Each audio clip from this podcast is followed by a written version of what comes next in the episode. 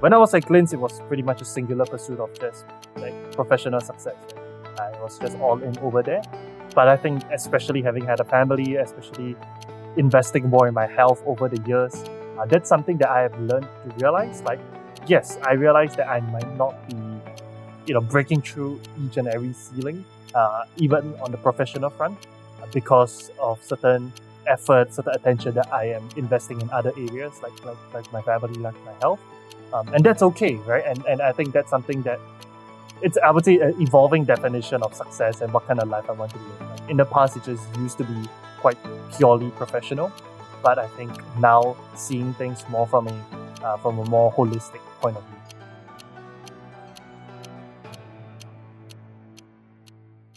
Hi, I'm Amanda Kua, and this is One More Scoop.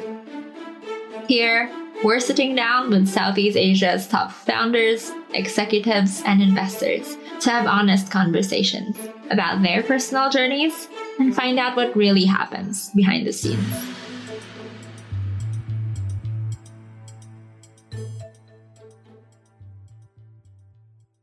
Today, I'm speaking with Qin En Looi.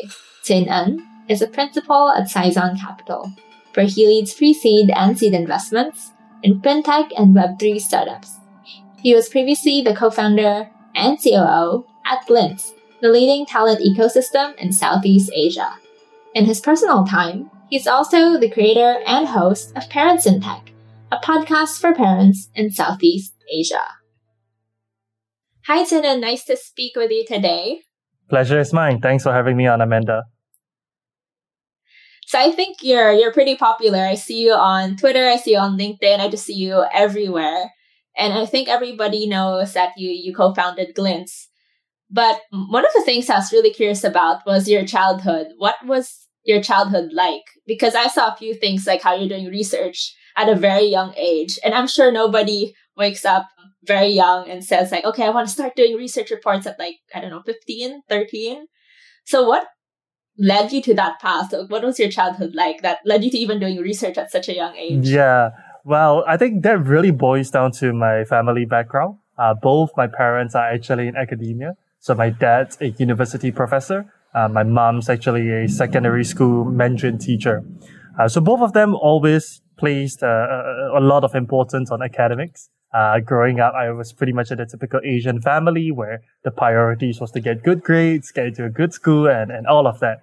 Um, and I think I did quite okay, uh, even though, you know, that I, I didn't really know why I was doing it. I just knew that, hey, it's, uh, it's fun, uh, to, to, to do well and, and it feels good, right? So that really kind of just started my journey like a very, I would say, typical Asian student.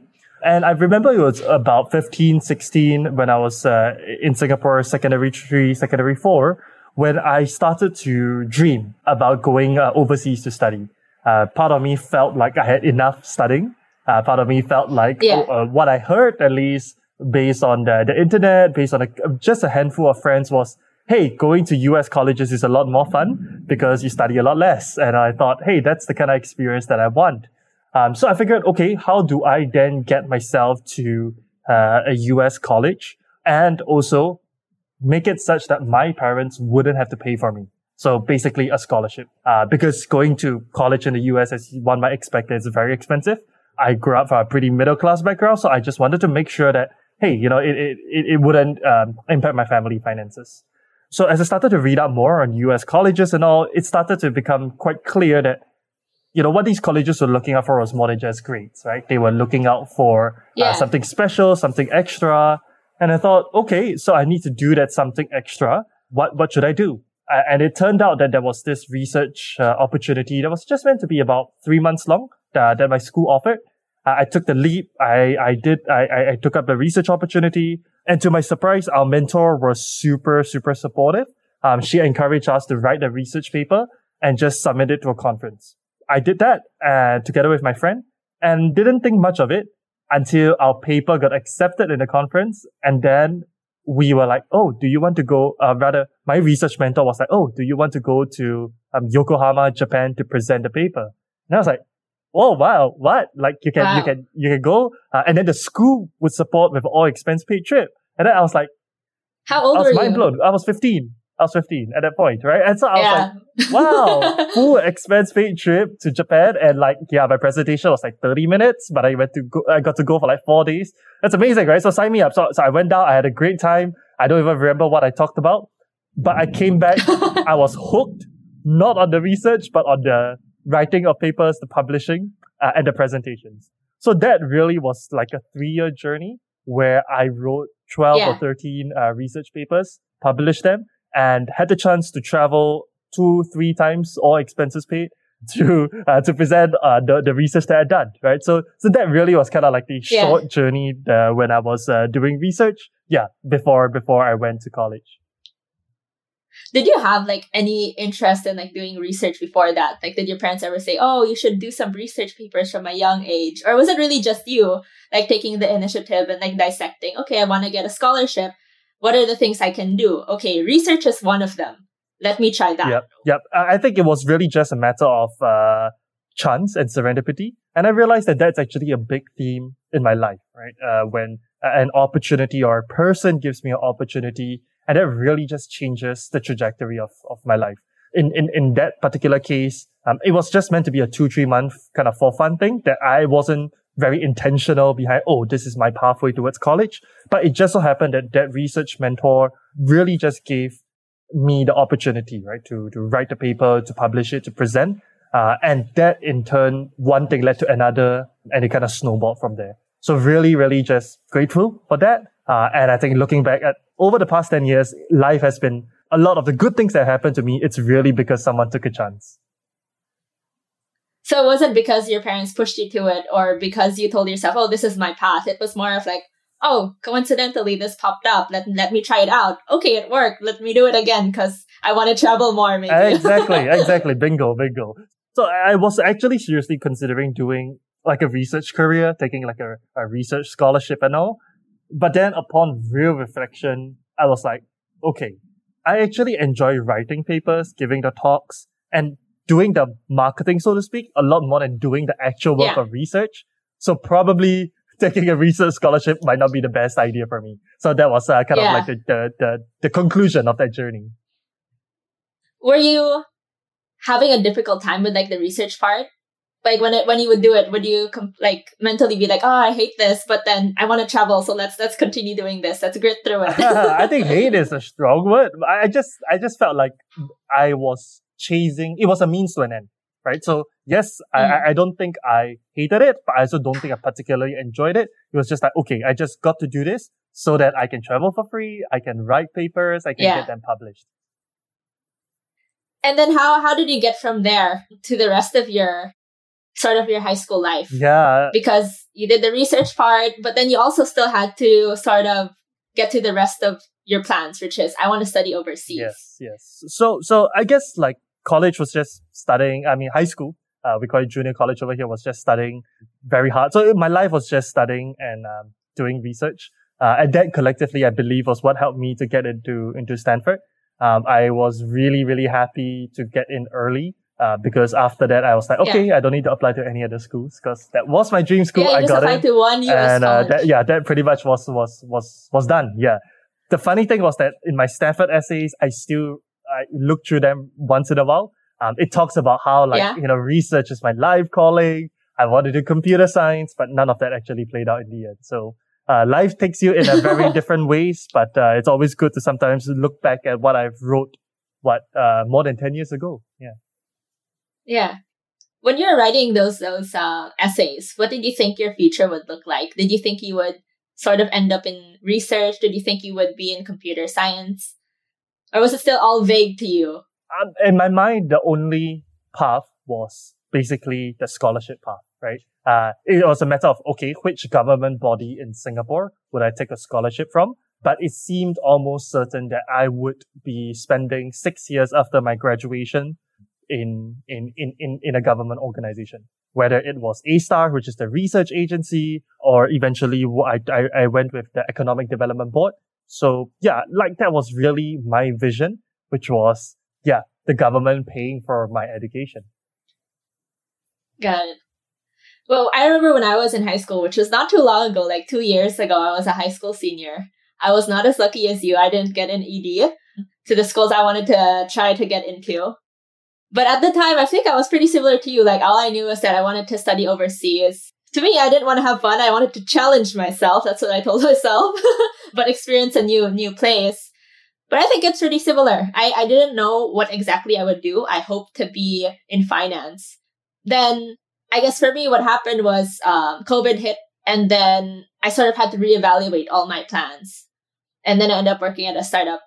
For you, you ended up graduating from high school. You already had a college, yep. right? Unlike me, I hadn't decided. But I think you had a whole path, like sort of laid out, prepared ahead of you. And then suddenly you, you jumped onto Glints. Yep. How, how did that happen? Like, yep. I know you mentioned before that sort of Glints had already started and there was a bit more security there. So it was easy to just say, okay, uh, I won't go to Stanford first, I'll go to Glints. But what was that decision really like? Was it still difficult at the time? Okay, yeah. So, uh, like I mentioned, my life is really a series of serendipitous encounters that uh, one would never expect. So the story is I completed my high school.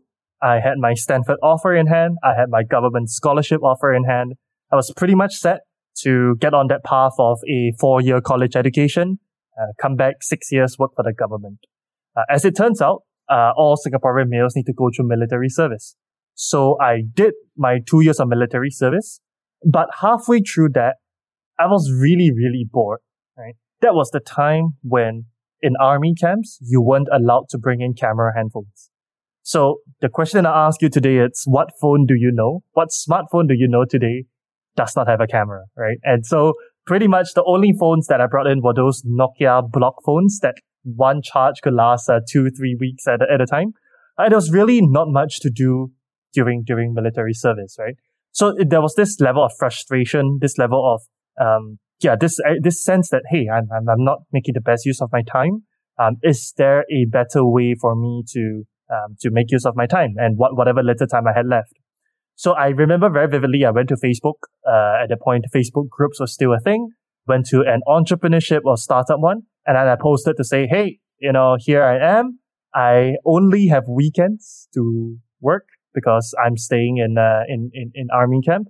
Yeah. But who, who, who, who wants to hire me? I, I, I am willing to work for nothing, right? Like I'm just really there. I just want to use my brain. One startup reached out. The second one reached yeah. out, the third one reached out, and before I knew it, there were like four or five different startups that said, "Hey, you know, we want you, right? We want you to just come on board, help us out, do whatever you can." And then I was like, "That's cool, but I only have two weekends, uh, like two days a week, right? Like which is the weekend. Uh, I do want to get some rest. I do want to hang out with friends. Uh, yeah. I, I just can't humanly do four to five internships. So I did. I picked one to intern at, and the other four to five, I kind of just found a couple yeah. of other friends who were either in, in, in, in university or also serving military service and asked them, Hey, do you want it? And that's really how Glints came about, right? We started as a startup internship matching service matching website, two Google Sheets, one Google Sheet with the internship opportunities, primarily from the Facebook group where I got mine. And the other one was from people like me who wanted to have a better use of time. So that was just yeah. meant to be a side project. It wasn't meant to be much. It was meant to be sort of a for fun thing until uh, I went to college. Then someone got wind of this and made an introduction and said, Hey, you got just got to meet my, my boss. So on a Saturday, I, uh, I and uh, two of yeah. uh, my co-founders, Oswald and Tong, we went down. We just met this person for the first time. We were just kind of talking about our this startup internship program, and then he turned to us and said, "Hey, do you want some money to turn this into a business?" Right? And at that point, I was like, "Wow, right? Like I've never had anyone like offer me money to make into a business. And so of course, uh, at 18, 19 years old, all of us said yes. And we said, we'll go back and we'll figure out a number. Uh, of course, we did some magic. There's absolutely no basis. A week later, we said we need 50k. And the, the angel investor said, sure, let's get good. Let's get started. And then we're like, oh, okay. then in that case, how do you incorporate a company? Like that was the level of you know, uh, yeah, we were just that yeah. new, right? There was just so many things that we didn't know, but really just that, that, that one gentleman who took a chance on, on myself, on my co-founders, really made all of this happen. And of course, the, the story after that was we, we started building this, we got into uh, an accelerator and, and yeah, then shortly after we dropped out of college. Happy to go into that story, but I think really the genesis of it was unexpected Um, I think often, especially where Glints is today, people thought that, oh, you know, from Yeah. young, we, we saw this vision of what, what could be and we had this intent. It wasn't, right? It was a series of uh, fortunate accidents that happened and it's a series of people who actually took a chance on us. When you started, like when that guy offered you money, did you even know what the concept None- of angel investing None at all. was? Not at all. We, we had no idea how that works. Zero. Right. I mean, we didn't even know how to register a company, right? Like that, that, that, that goes in a place like Singapore, where it's the easiest to register a company. Yeah. So there was just so many things that we learned, so many mistakes that we made, but you know, we really had the, the support of advisors and mentors at every step of the way. Yeah. For me, I feel like I'm constantly like amazed when I think about Glints now because it's still here, alive, surviving, thriving. But you look back like how many years ago you guys started with like zero knowledge. And like for me, when I started, I was 19 with also like pretty much zero knowledge how to start a company. And then like putting that into perspective, it's 20, it was 2021. We have like digital incorporation. We have all of these like resources that sort of could help me. And it was already like hard for me in a sense. Like I still felt like I was a blank slate. So when you were starting out and didn't know anything, especially in the ecosystem back then, like what was it? Yeah. It's 2013, 20, 2014. 13, yeah. I would say that was really when like you when you started that? Gen 1 of the startup ecosystem when, when I would say many of the category defining companies as Yeah. we, uh, as we know today, that was really when their, their, their genesis period was. I think at that point, the nascency of the ecosystem really worked to advantage. Uh, because overall there were not as many startups, there were not as many founders out there. I think there was a, there was a chance, there was a good chance and, uh, that we, we, we could make it, that, uh, investors would back us, right? Honestly, to this day, I feel like, you know, the, our investors really took a big leap of faith with us. I mean, on all accounts, if you just look at the, the paper profile of three 19 year old guys who were bound to go to school, like that just doesn't look like someone Yeah. that you would back, right?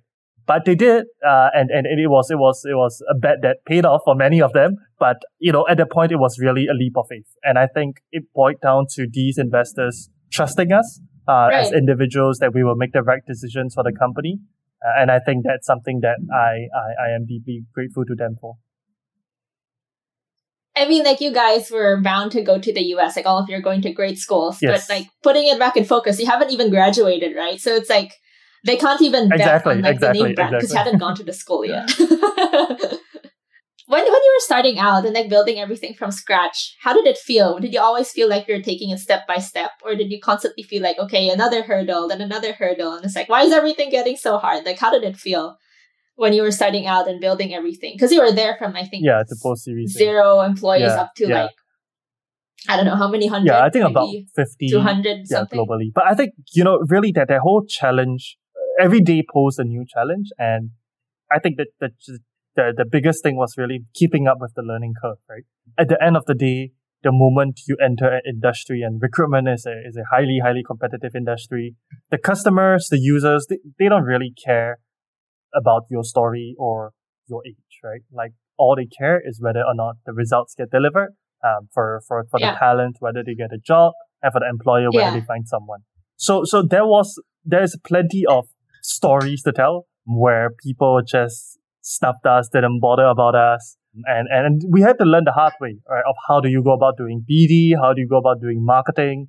How do you go about building up a finance function, the proper controls? Uh, and a lot of them were really learning through the hard way, right? Through rejections, through mistakes made. That really was the, the formative experiences for us. But so, so I would say it was definitely tiring, but at the same time, it was deeply, deeply rewarding, right? And, and I think there's really no other experience that can parallel you being a founder and building something from zero to one. As I'm sure you yourself, Amanda, you can uh, attest to, right? It's, uh, it's just so different because it's a hundred percent total ownership, right? There's, it makes or breaks and it's your responsibility. There's no one else to, to kind of blame or, or, or, or yeah, um, take the fall. I feel like, you know, being a young startup founder, there's sort of that glamour in the industry that you can be like the next Mark Zuckerberg or something like that. Like you, you, you just like, people have that sort of hype. But then my personal experience, I feel like what I did not expect was, you know, going straight from high school and then building something. You kind of skip like four years of your life where you're supposed to slowly grow up, slowly accumulate knowledge, slowly accumulate um, the network.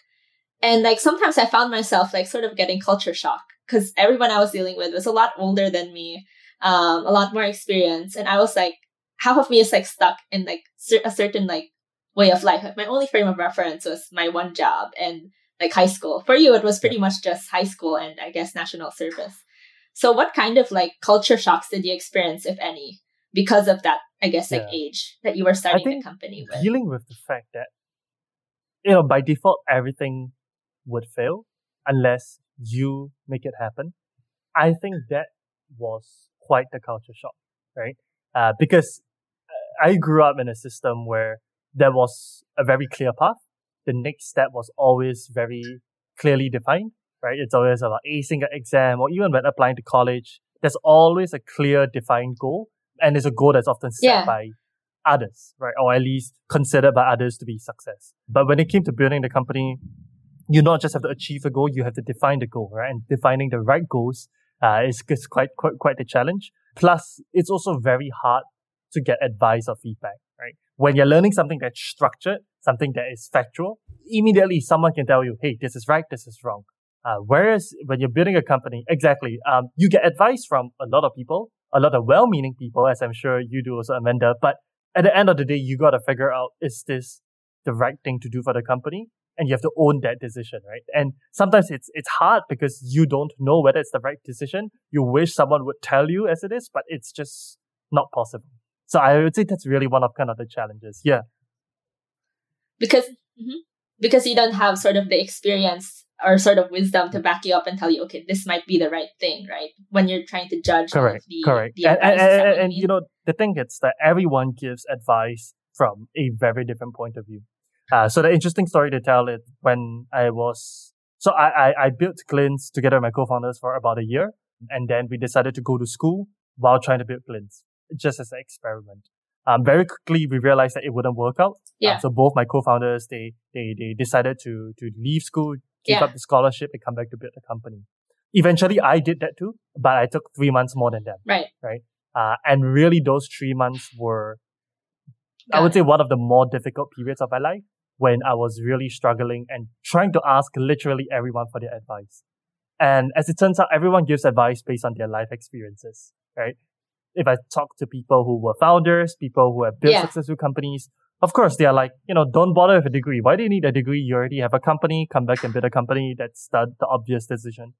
Uh, but then I spoke yeah. with those who had the benefits of a pedigree uh, of an of a fancy name school, and and of course, right? This, I mean, they said like you yeah. know the, the the network, the the pedigree and all from from a place like Stanford. It's uh it's it's it's, it's invaluable, right? And also financially, it makes a lot of sense to just take the scholarship, right? Otherwise, it would have been very expensive. So yeah, it yeah. was it was just difficult, right? Because at the end of the day, everyone gives well-meaning, well-intentioned advice, but it's really a function of what their background is. But ultimately, kind of what really helped me, once again, from a mentor uh, who who was very direct and yeah, basically really helped me cut to the chase of the matter. Is he asked me right, what would you regret more not doing, right? And when I really quieted down and asked myself that, the answer was if I didn't come back to try build the company, like I would regret that. I would ask myself, what if, what if, what if? Uh, and that was really what led me to make the very painful decision, painful especially for my parents, uh, painful personally, uh, also as a result of that, to, to leave school, to give up the scholarship and come back to build Glints. For me, I can sort of relate to that. So before I started Backscoop, I'd been at my job for a bit over a year, and I promised my parents I'd just take one gap year, then I'd go.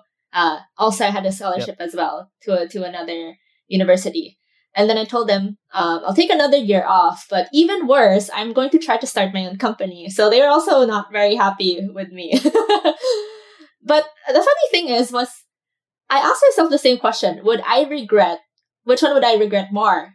Not going to university now, or not building or trying to build Backscoop and see if it actually works. So I asked myself the same question. And I told myself, look, I'd actually regret um, not building the company now. And then that's how I decided as well. But I think one of the biggest struggles I had was the initial few months where yeah. my parents were telling me, why can't you do it at the same time? Like, go to school and build a company. I mean, other people do it. It's better risk wise. And I mean, obviously people think that there's a lot more security if you get to, to, yeah. you know, study and graduate with a degree. Then subsequently, the next few months after that were a bit tougher. Um, you know, managing the decision, like, okay, I didn't go to school. Yep. And parents are very well meaning, right? And sometimes it doesn't come across. But how did you deal with that yeah. sort of rift, um, if any, with your parents and getting them from being not so happy that you gave it up to supporting you? Honestly, it is. What is that process um, like? I think they were only relieved uh, and somewhat vindicated when I went back. Uh, and that was also one of the key reasons why I went back to school eventually uh, after I left Glints.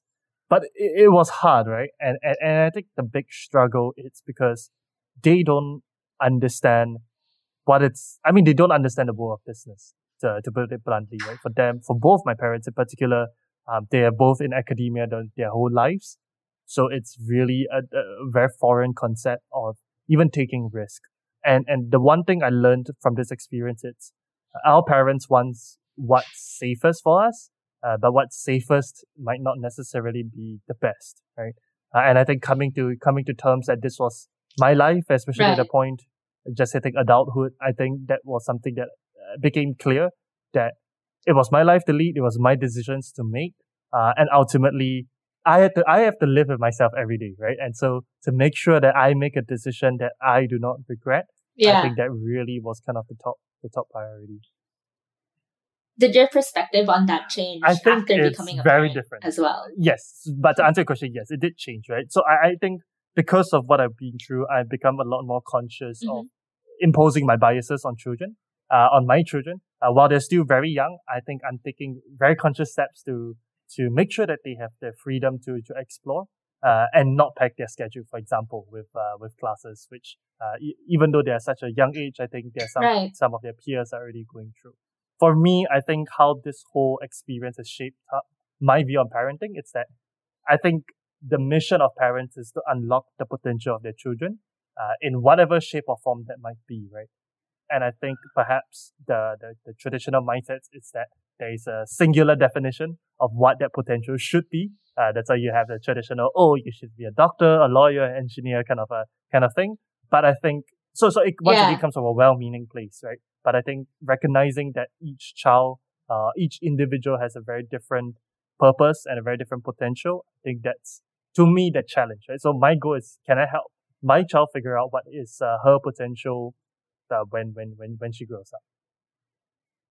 So I think like building a company when you're young, especially you know dropping out of school, you have that sort of personal struggle there, but you also have like the business struggle where you're slowly trying to figure out how do I build a business, especially at scale.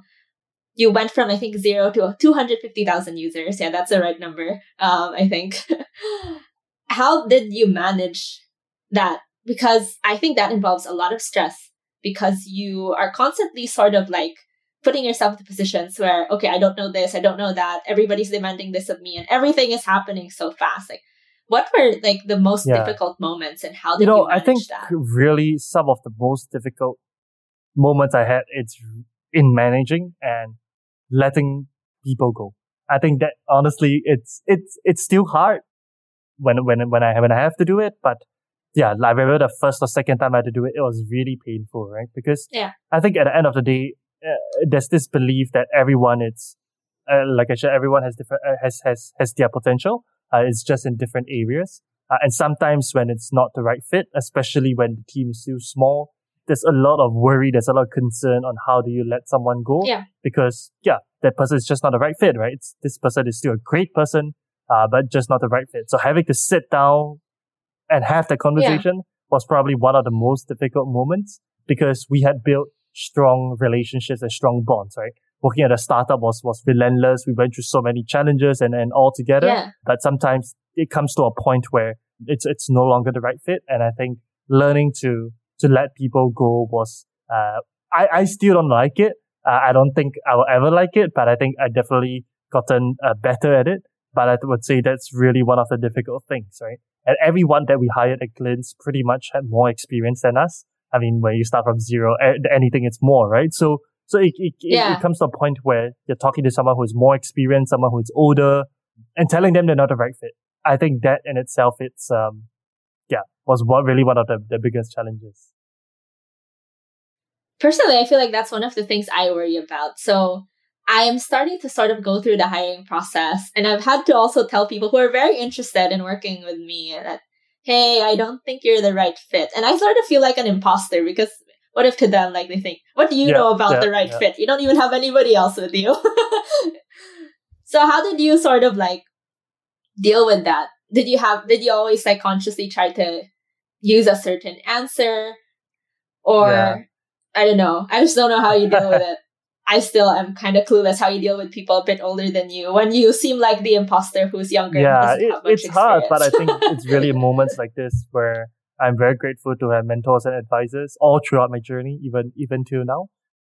Well, with regards to letting people go, uh, the the one the one golden principle that our mentor taught us, it's really you know make sure it's not a surprise, right? The worst thing that you can happen when you let someone go, it's when they're entirely caught by surprise by it, uh, and, and that leaves a very unpleasant taste in, uh, in not just in the person who's leaving, but even in the rest of the team right? Because if the, the, then the team naturally will start to worry, uh, would I be next? Um, so to do it in a way, yeah, exactly. So to do it in a way where it's, it's thoughtful, it's respectful, and, and at the same time, no one is surprised when the, the, the decision is made.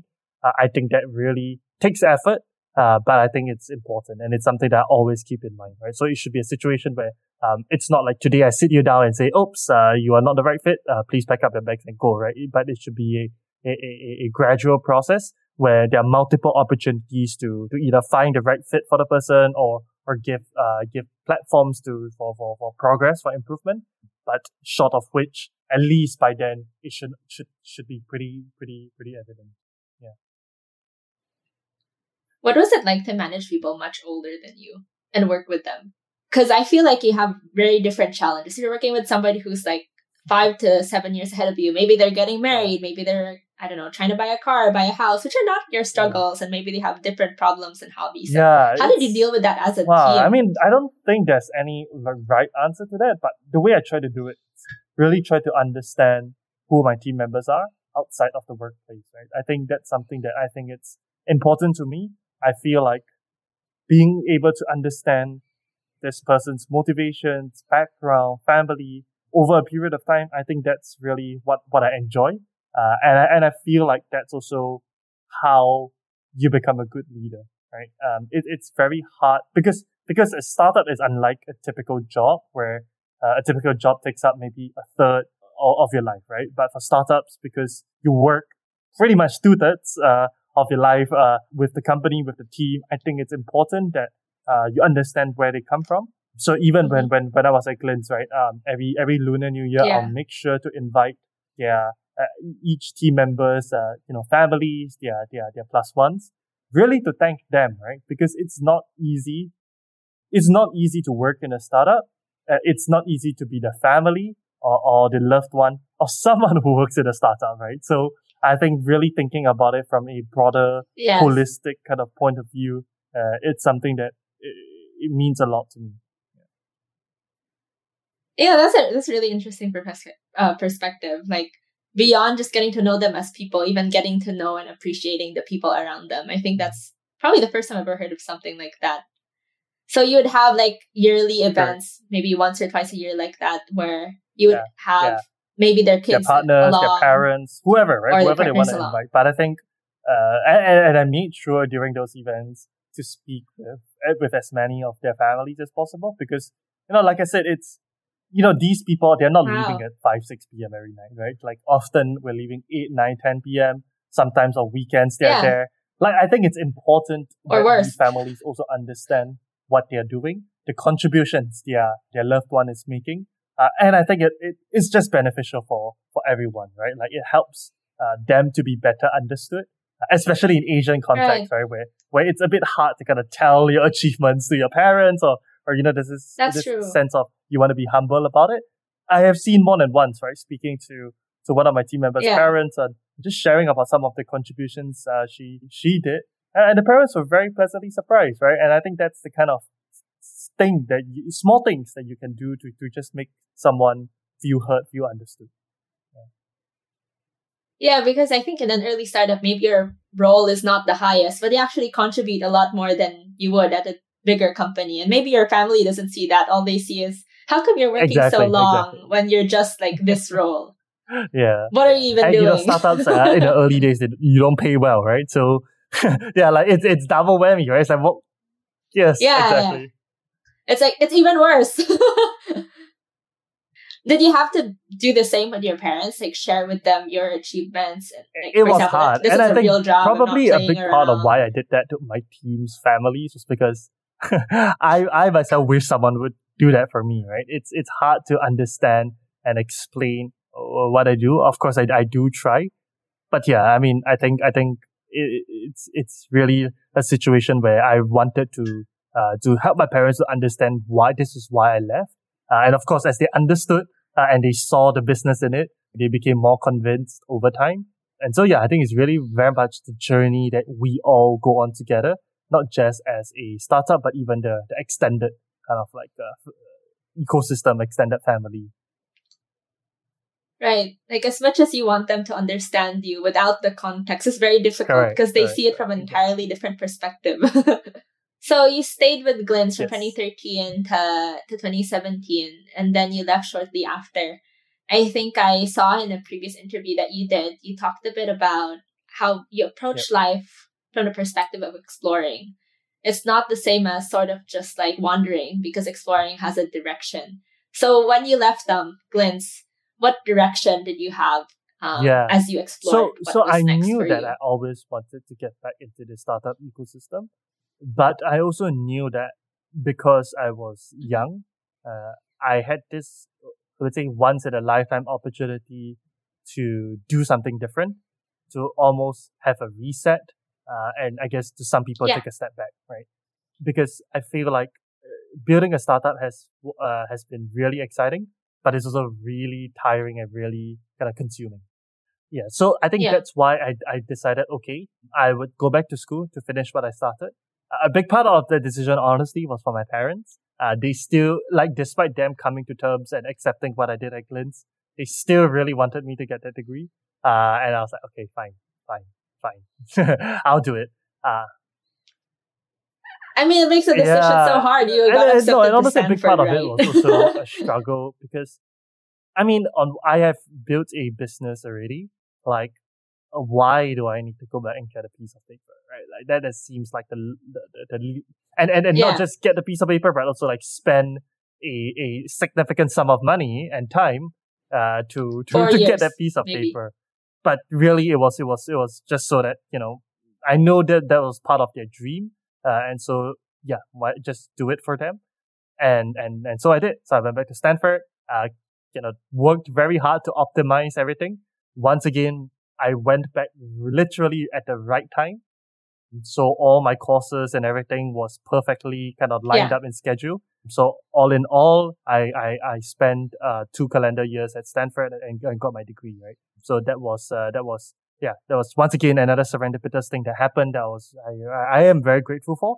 I don't think it's because I'm particularly smart or whatever. It just happened that the courses just happened to line up such that I could take uh, the right order.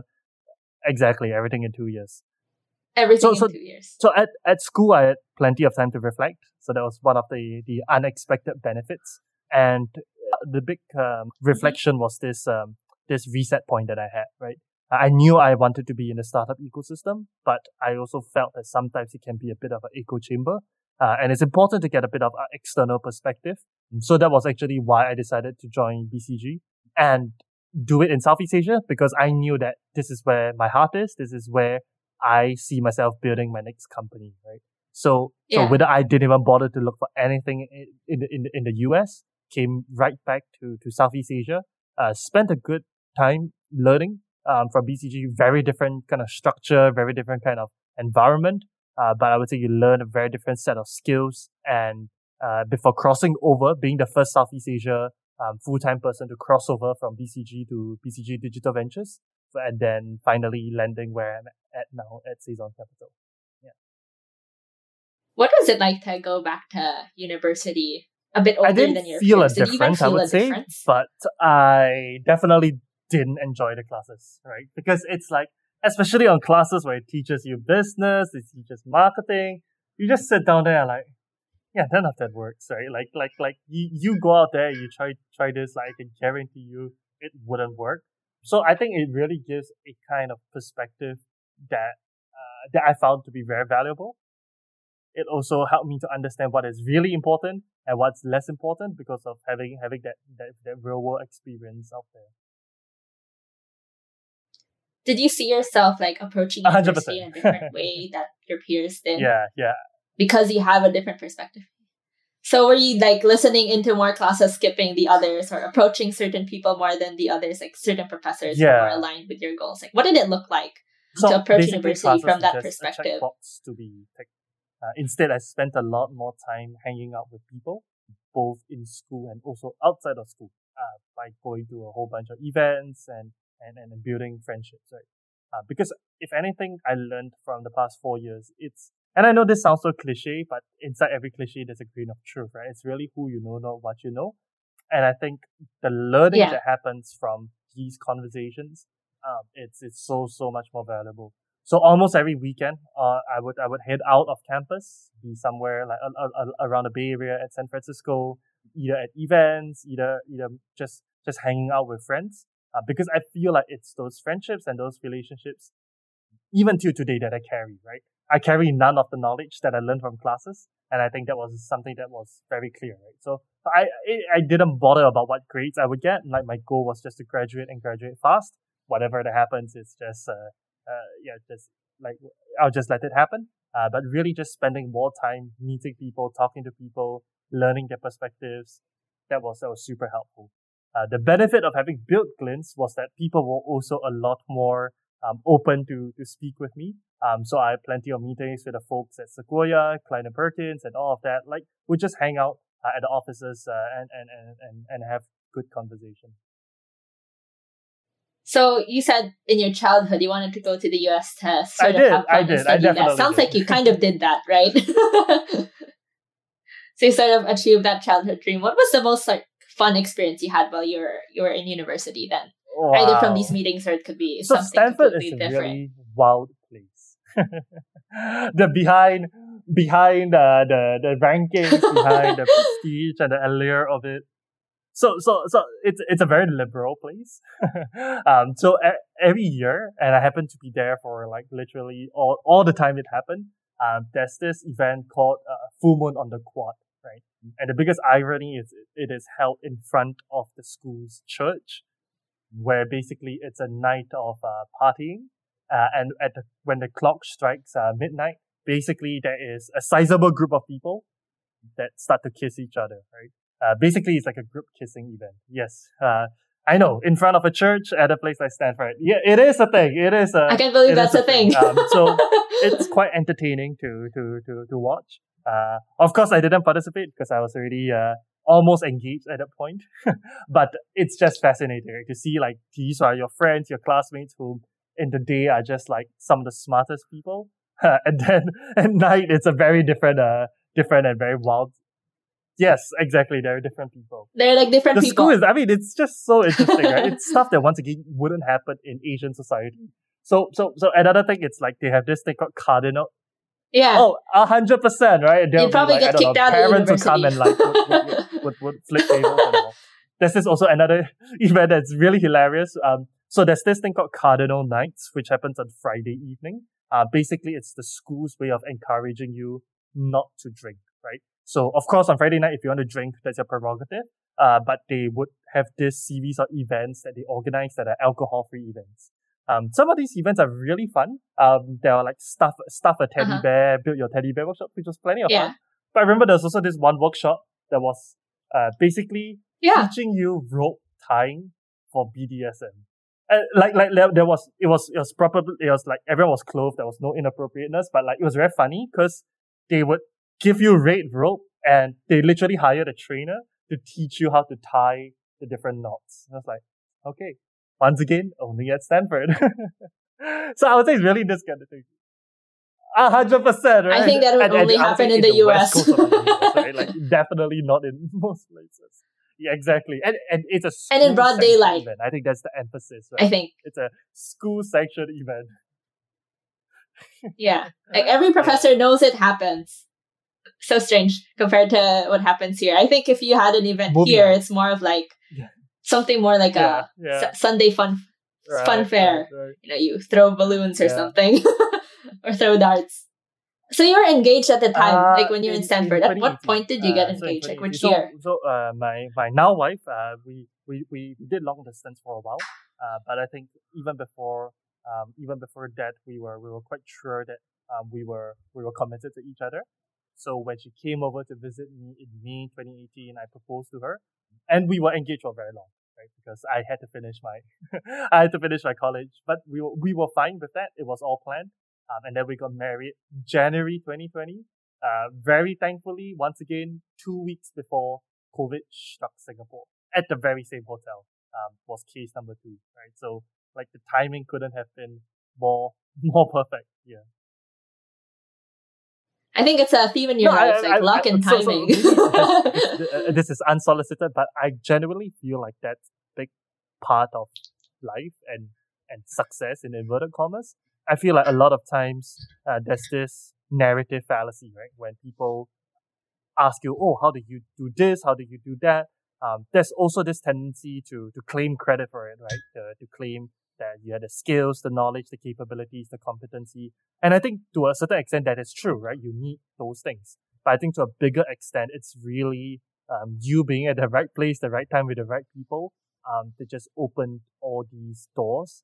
And I think that has made me also a lot more grateful, right? Because I realized that uh, basically I've been blessed, I've been lucky, right? and there are many people out there who are less fortunate.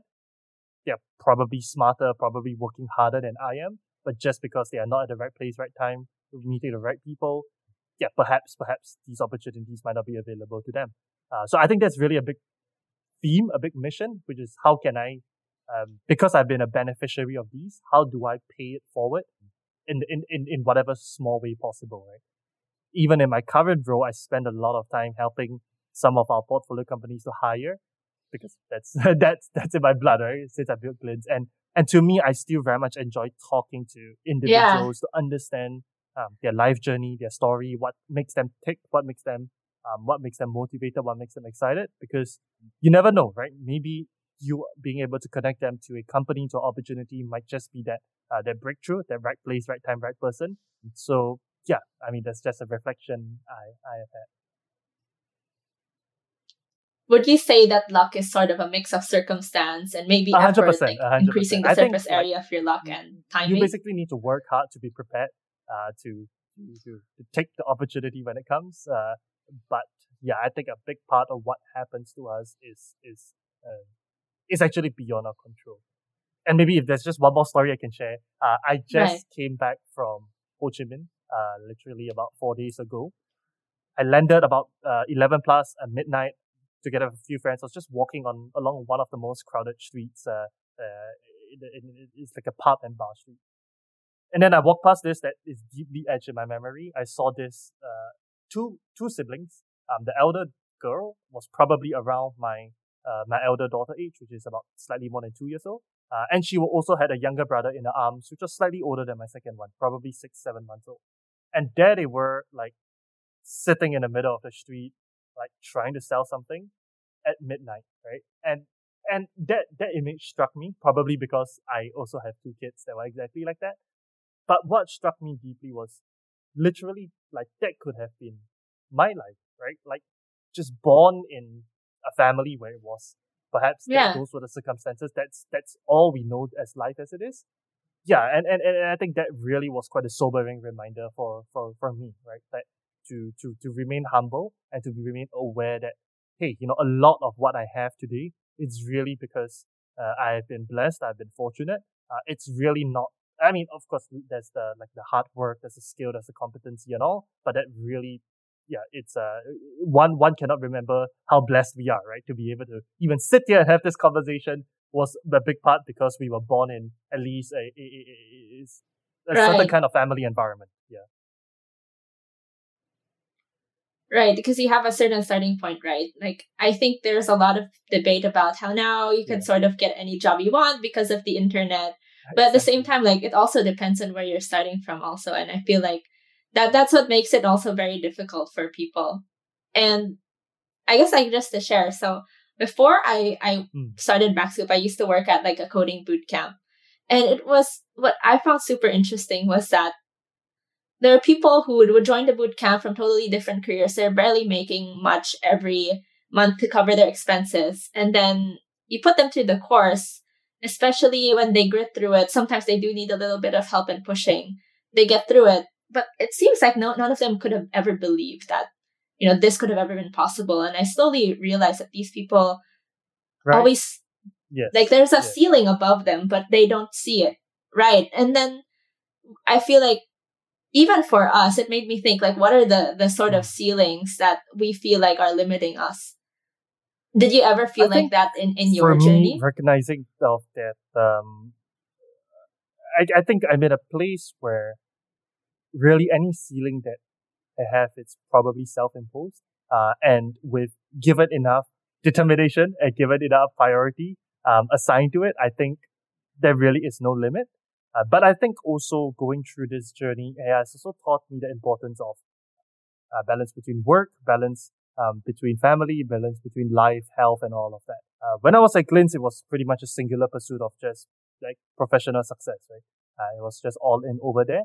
But I think especially having had a family, especially investing more in my health over the years, uh, that's something that I have learned to realize. Like, yes, I realize that I might not be you know, breaking through each and every ceiling, uh, even on the professional front, uh, because of certain effort, certain attention that I am investing in other areas, like, like, like my family, like my health.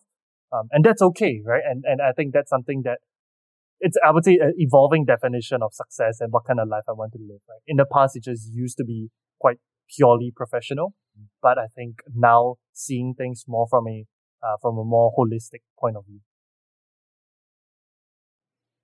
Was it difficult it sort is. of to come to terms with that side?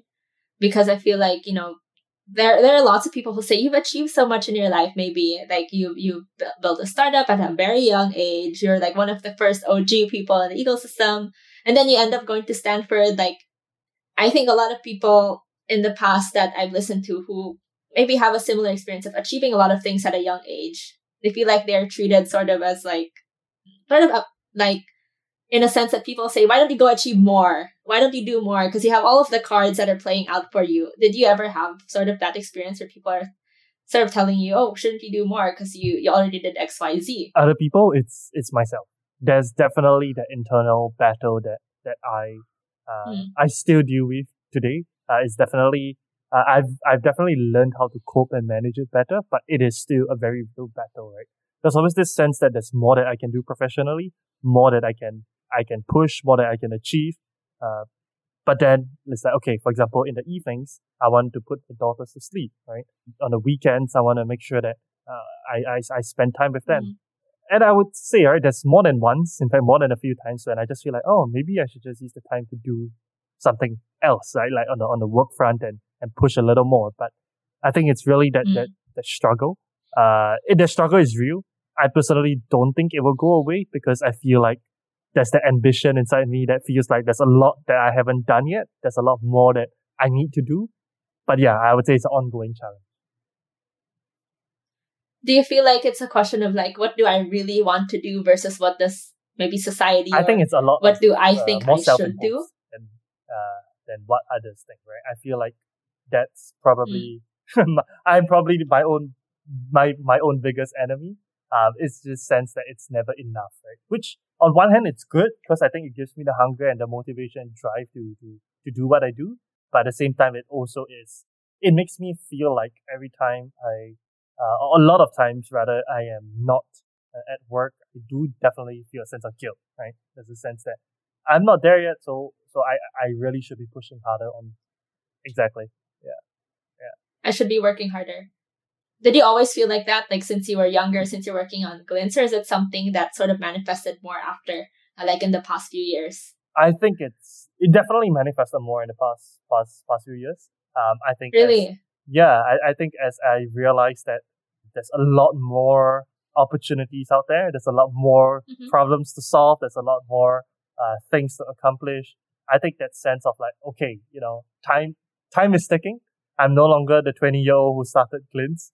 Uh, yeah, it's been quite a while. So so this sense that hey, you know, that's it's, it's a bit of a race against time.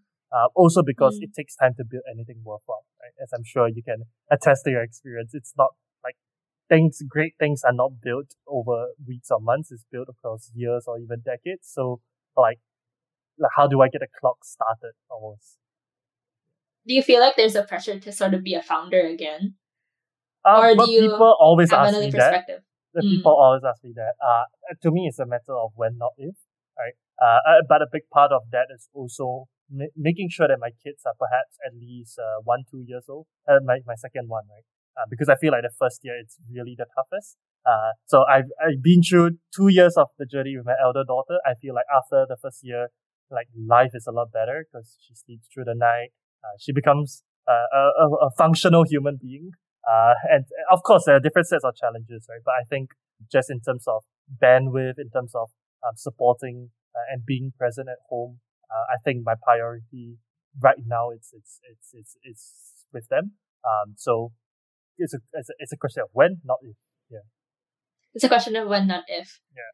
And like in terms of like the space that you want to be in, like having built a company before, is your approach different? Are you sort of like telling yourself, okay, I'm going to wait for the right idea, or do you have like an like a certain space in mind, especially having been in the ecosystem this long? Yeah. So to be honest, uh, that's that's the unfair advantage I get in my job.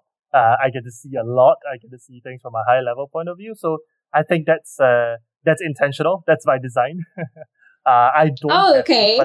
I don't. I don't. I don't have a particular area yet. Uh, but that was also precisely the reason why I uh, I am in a VC, right? To, to really understand yeah. um, what's uh, what's the landscape like, to understand, to speak with founders, um, to to sort of get back in the game as close as I can. So uh, the one thing I enjoy about really once again early stage VC, where most of my investments are pre-seed and seed, uh, is really just being able to hustle along together founders, right? Yes, granted, it's not the same. Uh, it, it will never be the same, but I think there's that sense, there's that slight uh, sample, slight teaser that, that, that I get, right? It's as close uh, last, as you can get with a wide scope, would you say? Yeah, exactly, exactly. And, and, and, and, and I, I'm fortunate to be in a firm that gives me broad latitude uh, to figure out what's best to support the, the, the, the, our portfolio companies. So, for example, last week, right, I really wanted to get back into um, meeting mm-hmm. people in Jakarta and Ho Chi Minh. Um, so actually yeah. co-organize uh, a whole bunch of events um, together with some of our portfolio companies, right? So it, it felt great again to sort of be on the ground, to be to be to be hustling, to be meeting people.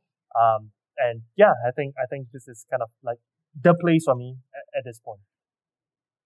I think you're right. Like thinking about it now, getting to be an early stage VC, you get to see what ideas are working and what don't work, what gets funded, what doesn't. You have a lot of insider information that even I don't get, and I I deliver news. different, different, but yeah, I think it's really that the high level, broad macro perspective that I it's it's what I'm looking for. Yeah. And everyone wants to talk to a VC. Like I'm sure if you connect with anyone, they'll be like, "Okay, VC, mm. accept." on LinkedIn. It helps. It helps. It helps. Right? it helps. Yeah. And I guess like I'm curious as well. Like, how did you like approach coming back? Um, did you want to work in a specific type of firm? Because I think uh, your current firm is a bit focused on fintech and Web three a bit more than others, right? Yeah. Yeah. Or were you just thinking like I just want to get into VC and then I'll see from there? So honestly, I wasn't even actively looking to get into VC. Uh, it oh, okay. was just really this opportunity that came up. And to me, that because, because I don't really have a sector uh, focus, especially when I first joined, like there wasn't a particular thing I was most interested in. Uh, it, to me, it was really the opportunity to work with uh, founders at the pre-seed and seed stage. That was what I was looking for. Right?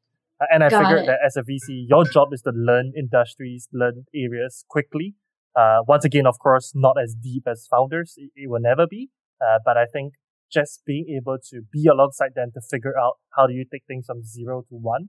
I think that really is, to me, that's the magical experience, right? Because uh, I, I, I feel like I get to relive it over and over again. you, as a founder, you, hopefully you do it once and you do it well from zero to one and then you go from one to Yeah. 100, right? But then as a VC, because you're going from zero to one, uh, and that's the, the, the, the, the, the stages that I enjoy the most, I could almost do it repeatedly, uh, as, as we invest in more and more companies. Do you feel like this you sort of get to see sort of relive the founder life in a small way? definitely a preview of it, but you know, I I think being tr- a founder also gives the empathy that you know these guys like as a founder, you work way harder than me as a VC, and I think because of that, the amount of respect I have for each and every like founder, regardless of whether they're my portfolio, um, yourself included, I think it's it's, it's just up there, right? Uh, at the end of the day, there was this really good quote I saw from uh, the the Pixar movie Ratatouille, right? I, Yeah. I can't remember the full quote of it, but essentially it goes to say that the life, it's easy to be a critic, right? It's easy to, to give feedback. It's easy to criticize. It's easy to point out why something's not good. But it, it, the one with the real courage is those that put themselves out there to be criticized, right? And I think that's very much the spirit of, of founders out there, right? You put yourself out there every day for your users, your customers, your investors, and, and I think they are the ones, um, who should be celebrated. And, and it is our job as investors to support them on this journey as much as possible, uh, but also in a non-intrusive way. What's a struggle of like a VC? So you've been on the other side of the table, you've seen this the struggles of a founder. What's a secret struggle of a VC world? Fearing that you missed out on the next big thing.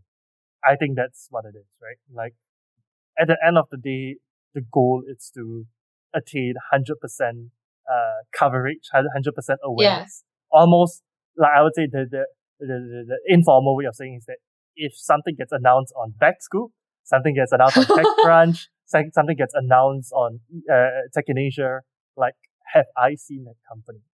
And if I haven't, then yeah, then I, Do I you beat yourself up? I no, I, I don't beat myself up, but it's I do need to, I do need to reflect on it, right? Because it's it's a, it, like I sh- ideally, especially as a pre-seed and seed investor, I should be meeting founders before it gets on Backscoop, before it gets on Yeah. TechCrunch, right? So I think that's really kind of um the the the the the, the big challenge.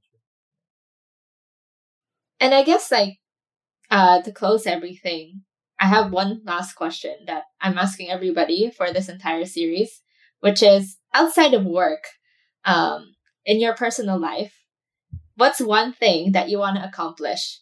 Whether that's something you want to accomplish by the end of the month, the end of the year, or just sometime in the future. What's one thing, just one, in your personal life that you you want to accomplish? I want to go to my kid's school and read to her class a storybook. Look, I know Is that sounds. uh, I know. I, yeah, I know that sounds really like uh, trivial, but I I really want. Uh, I really strive towards equal parenting. Uh, unfortunately, it's still not equal now. My wife still pulls more of the weight, but I think I really want to be a present uh, parent in, in, in both my children's uh, growing up years, right? Uh, and I think being present is not just doing the routine of like ferrying them to school and all. Like, of course, that's, that's important. Uh, but like really involved in, in, in, in, in their lives, right? And, and so there's this picture in my mind, which I have not shared with anyone other than my wife, but it's like, yeah, eh, wouldn't it just be nice to like go down to a school and like offer to, to the teachers to like read a storybook to the, to the, to the class and yeah, do, do that ideally on a, on a frequent basis. I think that's, Oh, it's frequently. a small thing, but I think that's uh yeah something that I hope hope to do. Yeah, How long until they start school? Like three, next year, four next years? year, yeah. Oh, so next year. Uh, next year they start yeah like kindergarten and all. So Oh, kindergarten. Well, yeah. the opportunity might start sooner than later, might come sooner than later. Do you uh, like sort of have challenges now, like with being involved in their life since they're at home as well? Or do you feel like it's more of a future challenge? I think the hard part is, I think it's the challenge is here, right? And I think the biggest challenge is, uh, as I shared, the, the desire to do more in my career, spend more time at work um, versus being present for them. And even like sometimes when I'm with them, I do confess, right? I do Yeah. look at my phone. I gotta catch up on like social media and all. So I think that's yeah, that is the challenge, and that's something I'm I'm still actively working on. Well, thank you so much for sharing, Qin En, and thank you so much for joining me today. No problem. Thanks so much, Amanda. It was really great hearing from you. I was surprised by a lot of things, and I never got to speak with you before, so it's really nice to get to know you here. Likewise.